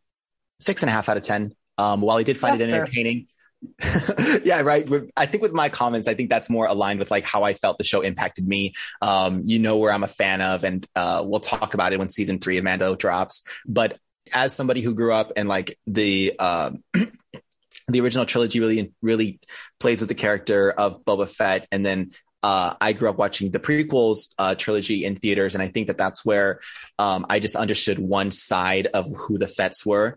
But this series, as Brandon says, really reclaims the character of Boba on the home turf of Tatooine, and I think that that's that's just gives so much credit to the story writers because that is a wonderful thing to have happen in this universe for future payoffs. Um, the relationships, the team building, um, I was going to mention the green dudes. They, I, I had to Google them because I couldn't remember their names, but they're called uh, Gamorreans, and uh, they're like the green skinned. This is what Google says: the green skinned pig like humanoids um, that kind of travel around with uh, Boba Fett. And in the final battle, they're they're fighting too. Um, but it's unfortunate. I think they both take a tumble over a cliff, and it kind of breaks my heart because I wanted them to live, um, just because they were just these husky like uh, guards that were hanging out with Boba Fett. But I think it's going to be something to pay attention to. I wonder if uh, we'll cover it if it gets renewed for season two. I wonder if we'll cover it over here. Happy to see I, what's in store for the Star Wars world if I have anything to say about it, we will cover Star Wars stuff when it comes out.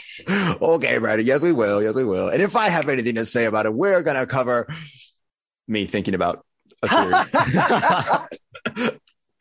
All right and it's a show that we put off for a couple weeks now because we had to get the right third. And, you know, Noah and I can obviously do this, but we had to get someone else in for this. We're going to be talking Witcher season two, uh, dropped on Netflix, I believe, about a month and a half ago. About now, uh, at least as far as you're listening to this right now. Joining us today, uh, Cronkite student and uh, also from ASU Odyssey, uh, partially that we uh, had the connection with. Haley Forbes is joining us on the show. Haley, how are you today? I'm good. How are you? Not too bad. We've been running through the show. We're 21 episodes in, so we've done something right. Yeah, uh, you've done something. I'm doing a lot right. You're doing good. a lot is a strong word, but we'll take it. Um, let's hop into a show that can be a bit of a lot. That being The Witcher far as synopses go, we won't spend too much time on it. It's season two. If you're listening to this, you probably, you know, had enough of experience with it. Uh, we follow Geralt of Rivia, played by Henry Cavill, of course, Superman himself. We also have uh, Yennefer, played by uh, Anya Chalotra, and uh, Ciri, played by Freya Allan. The show kind of revolves around the three characters in various different plot lines around season one. Season two, we all condense into one timeline. Uh, we follow Geralt and Ciri as they kind of wander the countryside, discovering a lot of the origins of Witchers and Ciri's various uh, abilities that have manifested as far as season one. We also follow Yennefer, who at this point has lost her magic, who has kind of trying to find her place in the world and see what Geralt and Ciri can bring to that. All while a massive war is breaking out. There's discrimination among the Elven community. There's dwarves in there. It's pie fantasy and dark and gritty, and there's a lot of things to get into. Noah, I want to get over to you first because you have been the one uh, cheerleading this for me for a while. What did you think uh, going into season two, and how did season two either live up to or disappoint those expectations?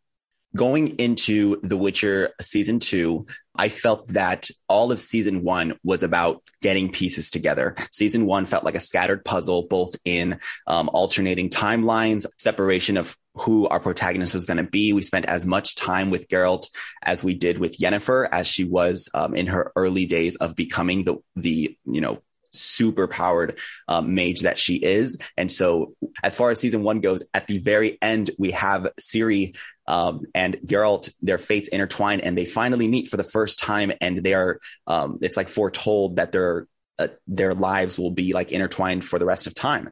And so, having them two together at the start of season two and understanding what their relationship was going to be like, what was their banter going to be like back and forth. That's what I was hoping um, to get out of this series. I really wanted to see how Geralt could be if we have like this huge, like, you know, hunking mass of a, of a soldier. Um, how can he be sort of like a mentor to this princess who only knows or who's only been brought up like in a royal setting? So that was one of the pieces that I hope um, you know, came through on this season two.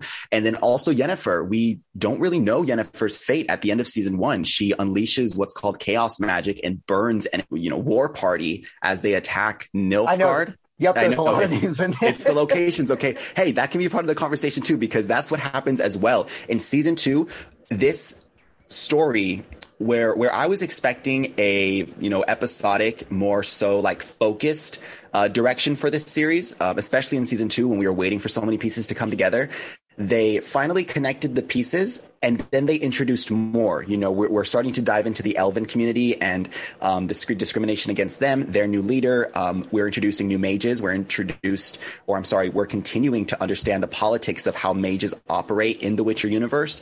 Um, we're following Fringilla and uh, her continued independence as kind of like um, you know, she's a force of her own and she's not moving with our protagonist's party. Sometimes she's often moving against it. So I think that the incorporation of new puzzle pieces made season two feel dense. Um, but I think we'll dive into that. You know, those were some of my early expectations. Over to you, Haley. So coming out of season one and into season two, I really just wanted to kind of like you said, like with Jennifer, we didn't really know where she was going to be, honestly, coming into season two. So I think it was really cool to see um, how Jennifer came in and like she didn't have magic and like it was just crazy. And i also really wanted to see that relationship between Ciri and geralt develop. You know like you said like we didn't know what their banter was going to be. We didn't know how their relationship was going to be. And so coming into season two i really really wanted to see you know their relationship develop because they were obviously drawn together in season one. Um and coming into season two they finally like had come together. And so I was really excited to see, you know, what was going to happen, how it was going to be, if they were going to hate each other or like not, and if, you know, Geralt was going to be a good mentor or not. So it was very, I was very excited coming into season two, um, wanting to learn more about that. Brandon, out of season one, going into season two, what were your expectations? Like you guys, I wanted it to be more cohesive. And I know that there's been kind of a controversy of like the, the book fans of like, oh, oh, this isn't, you know, as intrinsically tied to the uh, the novels as the originals were, or even to the video games. And I respect that. Like, of course, I want to see mythology recognized for its full potential and like what the author's intent was. At the same time, I really enjoy season two a lot more than season one. Uh, like, I like the puzzle that you mentioned between the different timelines in season one. Obviously, the, di- the very different character arcs between the three that we get. Um, although, frankly, I think Ciri is way more interesting in season two than she is in season one. I found her kind of like wandering, you know, innocent child in season one, and now she kind of grows into the figure that her grandmother wanted her to be all the way back in season one, with help of uh, uh, with help of Geralt and uh, and, Jen- and Yennefer. But at the same time, I also just like it overall. It's dense. It throws ideas against the wall, seemingly at a million miles a minute, uh, between again all the different factions, all the different uh, societies in here. But at the same time, I also appreciate it more, and I had more fun with the various Witcher isms that it was trying to go for beyond just the obvious style that carries on from season one. Well, the big things for me, uh, you know, diving more into the details of what season two accomplishes is um, there's a lot of what I what I was uh, what I quickly fell in love with in season one with the show. Um, the big three for me are uh, the magic. You know, we have wizards, we have mages, and they are strong. They're kind of regarded as like these the, the super beings that they should be in the Witcher universe. Um, we have monsters. Being a horror fan, being a gore fan, like this is a series that is not scared to shed blood. And Geralt, being the badass that he is, chops these monsters up. And it's so sad because we actually do lose somebody so dear. And I'm remembering it now. Uh, I won't dive into spoilers though. So you're going to have to watch season two for yourself to get that heartbreak. Um, and then the third one is going to be romantic plot lines. Of course, when Yennefer and Geralt are introduced, they're both like powerhouses. So they kind of initially clashed, but then they realized like they're they're actually um, they have great chemistry together. And so there's a romantic there's a romanticness that ensues. Um, and i remember in season one when they were capturing like a dragon egg how awesome it was to see them both fight. I wanted that to continue in season two. And it's unfortunate because it takes quite a while um, for their their storylines to to cross over um, where I was expecting, like at the start of the season, you know, there is a question mark over Yennefer's fate, but us being fans of the series, we're like, of course Yennefer's going to come back. Like then they didn't use her to her fullest potential and then just throw and then like you know roll up that towel and throw it away. Uh, we were waiting for her to come back. But that was quickly forgotten about because of how how well Geralt actually was a mentor to a developing Witcher in Ciri. Um, they returned to kind of like the Witcher's training base in the um, in the middle of season two, and that is where um, we're introduced to some of uh, Geralt's community, some of his like um, I guess you could say like lifelong friends, um, his trainer for sure. And um, I think seeing Ciri, uh, this this different side of her, this independent side of her, this soldier in her, uh, was great to see. I was rooting for her. She, like Brandon says, she was one of the more interesting characters to follow this season. Had we just stuck there and watched Ciri's training and her development without getting too confused with like what's going on in in Nilfgaard, it, it started to become just so big that I was losing focus on you know those individual threads. Um, that being said, uh, Geralt and Ciri definitely a combo that I needed on screen. Uh, this series doesn't make the mistake of just taking what worked in season one and just you know rinse and repeating it in season two. We have all new monsters and we have some lore behind those monsters. There is actually like this ghost like figure um, that is one of Geralt's friends. Is uh, you know it's, it's the the monster that Geralt is hunting actually matters to one of Geralt's friends. So you have this moral dilemma that Geralt sometimes navigates like questioningly. Um, but though it's those instances that I think the show really, uh, really sparks with people because there is no like, there's no good and evil in this universe, or, or if there is, there's like bad and then there's worse. Like th- there's no easy options in this world. And that's what I love to see. Um, there are raptor like creatures. There's so much new monsters and creatures in here that I think just fans of high fantasy, uh, you know, I don't know how closely it relates to the video game or the book. So I'm, you know, I'm sorry to the fans of those, but the Netflix series is, is so worth watching, um, and exploring because of the inventiveness of some of this. Um, what were some of those monsters or elements outside the characters that you really found yourself attached to? It could even be locations. So I don't know the name of it. The one with the like the tree like thing. I don't know. It was just very interesting to see how like this monster like it attached itself to to people. And like it just was very it was like a, a disease i guess. It was just very hard to get rid of. I also really liked i don't know the name of it again but the one the ghost like feature one that can kind of shapeshift where you know we see that mortal dilemma between Geralt and his friend. The one his friend was very attached to. That one you also grew a very good attachment to just because she was kind of genuine. Like she was kind of like manipulating at least Ciri, at least in the part of the I don't know, I think episode that it was, but she was very like manipulative, but like you grew to love her. Like she wanted to live, she wanted to be there, and like she didn't want to hurt people, but like that's just like her nature. So like that character, I grew really attached to just because you could kind of see like the heart of the monster. Um, so that was probably my favorite one. And you make you make an excellent point there. Yeah, there are like emotional sides to these monsters. They're not just something to slay, uh, which I think is Geralt's mistake. Is sometimes he just sees things as that. Uh, but the creature that you mentioned, it's called a leshen. That's like the root like tree creature. Um, and what makes them so scary is they're they're parasitic. So it's like if they attack someone, um, in in an instance where we're at the Witcher's kind of home base, uh, one of one of the you know the Witchers there are attacked and they're slowly transforming into the leshens, and it's it's devastating because uh, it plays with the whole um, you know they're human but they're not um, and and they're they're a fam- oh that's what it is it's the unfamiliar aspect where where the Witcher um, has to attack somebody that he recognizes as one of his former allies, um, but has to slay them because they are now an enemy. I believe you're talking about the uh, the Brujah from the first episode, right?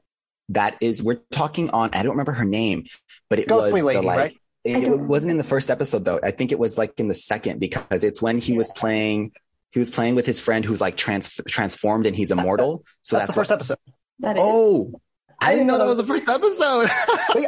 I bring that up because I remember watching the first episode and thinking this ties so great into season one because the first episode of season one is that one where he fights like the weird like spider creature or whatever it was. And as a result of that fight, you get not only set up for season one, you get set up into Geralt as a character. And, and I like how this sort of parallels it into season two, but with the added caveat that like, oh yeah, the world's gone to hell basically because of, you know, the Nilfgaardian War and everything. And like there's more stakes now, obviously, but now we get the Ciri influencer as well. So I like how that all tied, all tied into it. I love the stuff with the um with the Witcher Fortress, uh, and apparently there's a, a prequel film that goes more into that that I'm dying to watch. Apparently, um, but I would really, I would really like to see more of that. I love uh, Kim Bodnia as uh, Vesemir, who's kind of like the weird fatherly figure in there, uh, and I love the kind of like banter that we get back and forth, like the sort of training montages are cliche, but I think this does this well in a way that benefits again Ciri and Geralt's characters. Like that stood out to me.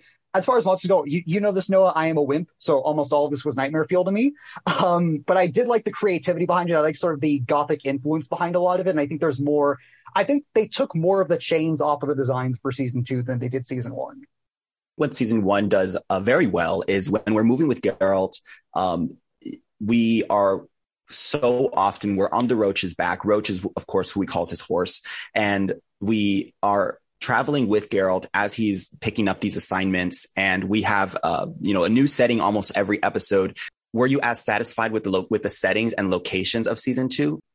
I definitely agree. I think it was super super early on like we didn't really get that you know diversity of location like right off the bat which i mean it was a cool location and there was kind of a lot like it played a really significant role but i think like it would have been nice to like kind of explore more of the you know surrounding area and then like halfway through the season maybe like using that as like a base um, and like, I mean, it jumped around a little bit after we got there, but there was a lot of time that was spent there. And I feel like it also kind of ruptured the possibility of, you know, new monsters and stuff like that, just because we were at the same location. Um, so I wish it kind of was later, but I mean, it was a cool location and it did play a significant role, but I wish it was definitely later in this season you think in a show where like portals are like a main thing and like people keep oh go, go portal this like you would think there would be more locations and yet they kind of write in the show just like no we don't want to do that Right. And it and after discussing this, it makes me go, oh, well, that's probably why we're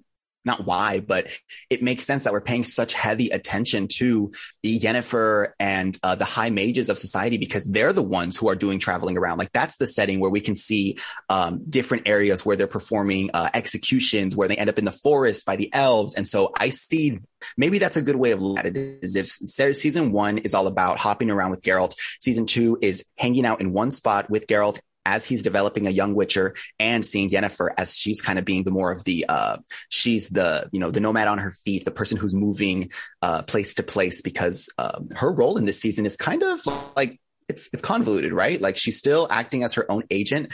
What did you, what did you get from Yennefer this season, Haley? You know, before I just start rambling.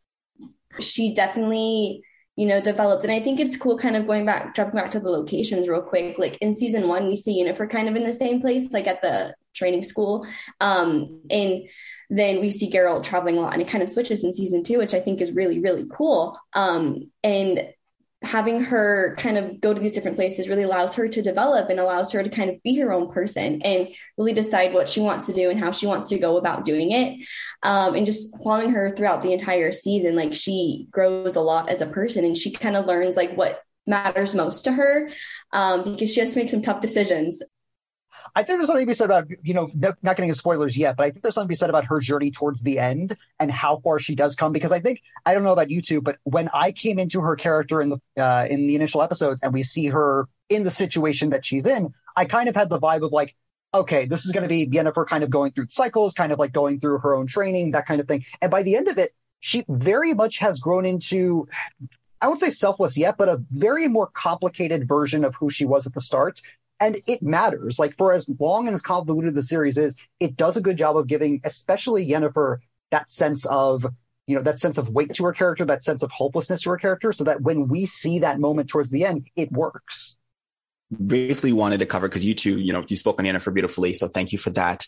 Um, I briefly wanted to cover Fringilla now that we're talking mages, um, I wanted to talk about Fringilla's independence because in season one, I think she kind of pops up as being like Yennefer's opposite or almost like her, her competition as a mage.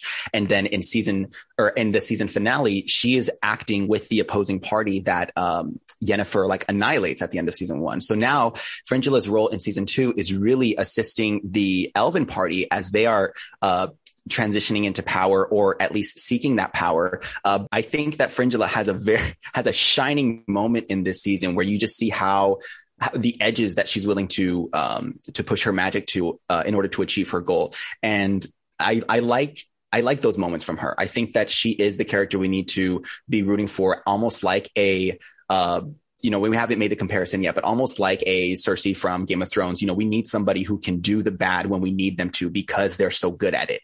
And I think that that's, that's who she is for me. Um, but how did you two uh, approach her character in this season or how did you, you know, what's your perspective around that?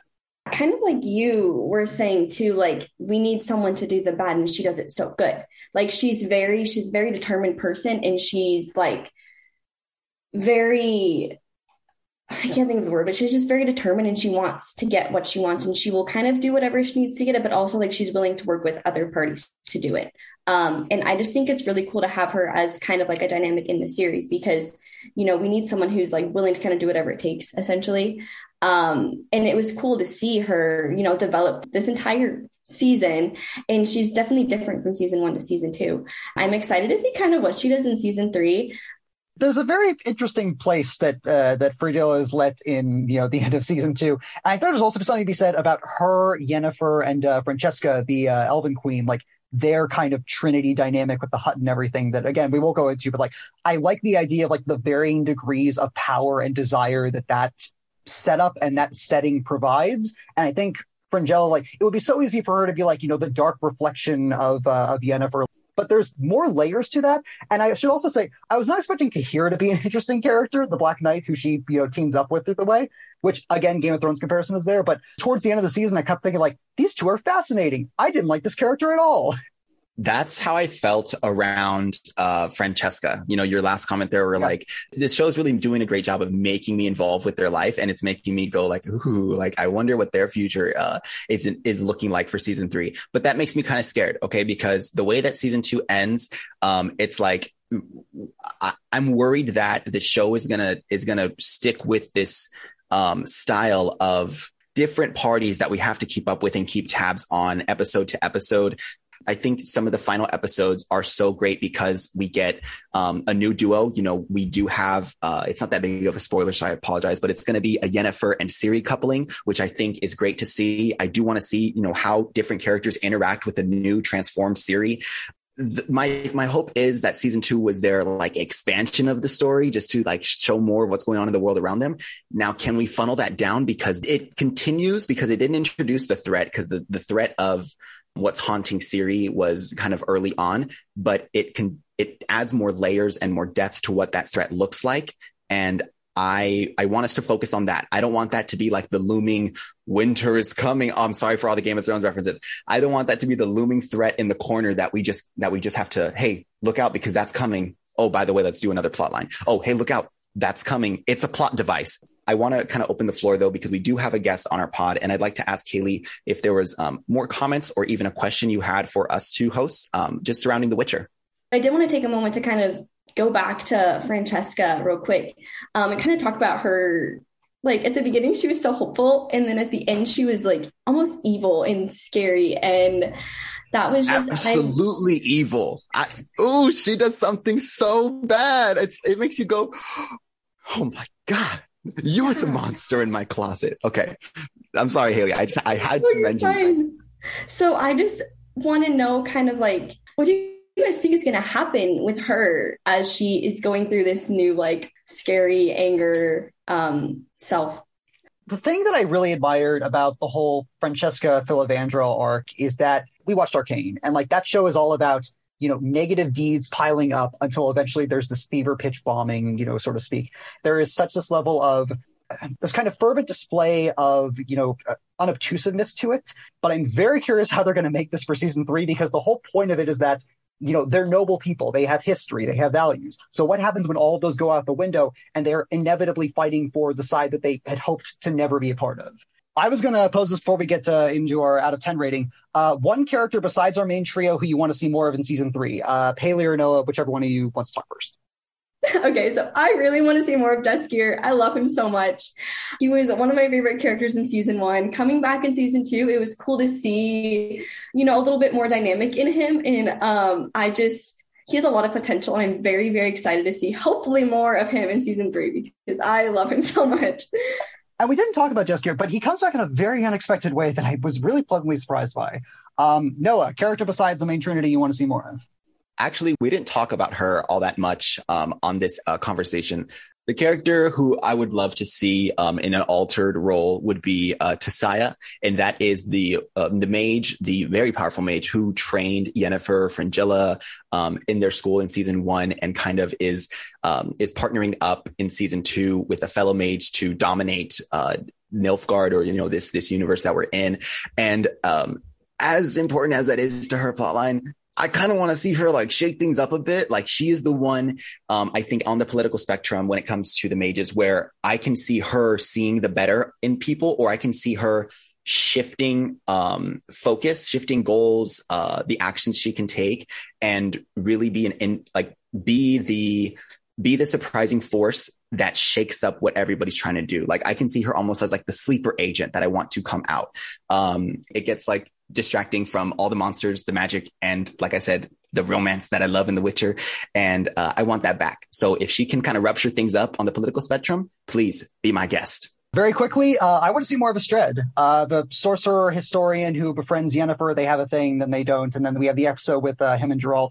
Uh, I don't know how the monoliths work. They never. That's one of my problems with season two is that they never really explain the whole concept of monoliths in the other world, which I hope we get more of season three. But I think Istredd is the key to that. I love characters who you know, I, I know exposition, you know, gets a bad rep, but I love characters who can make that con- contextualize in like a historical place in the world.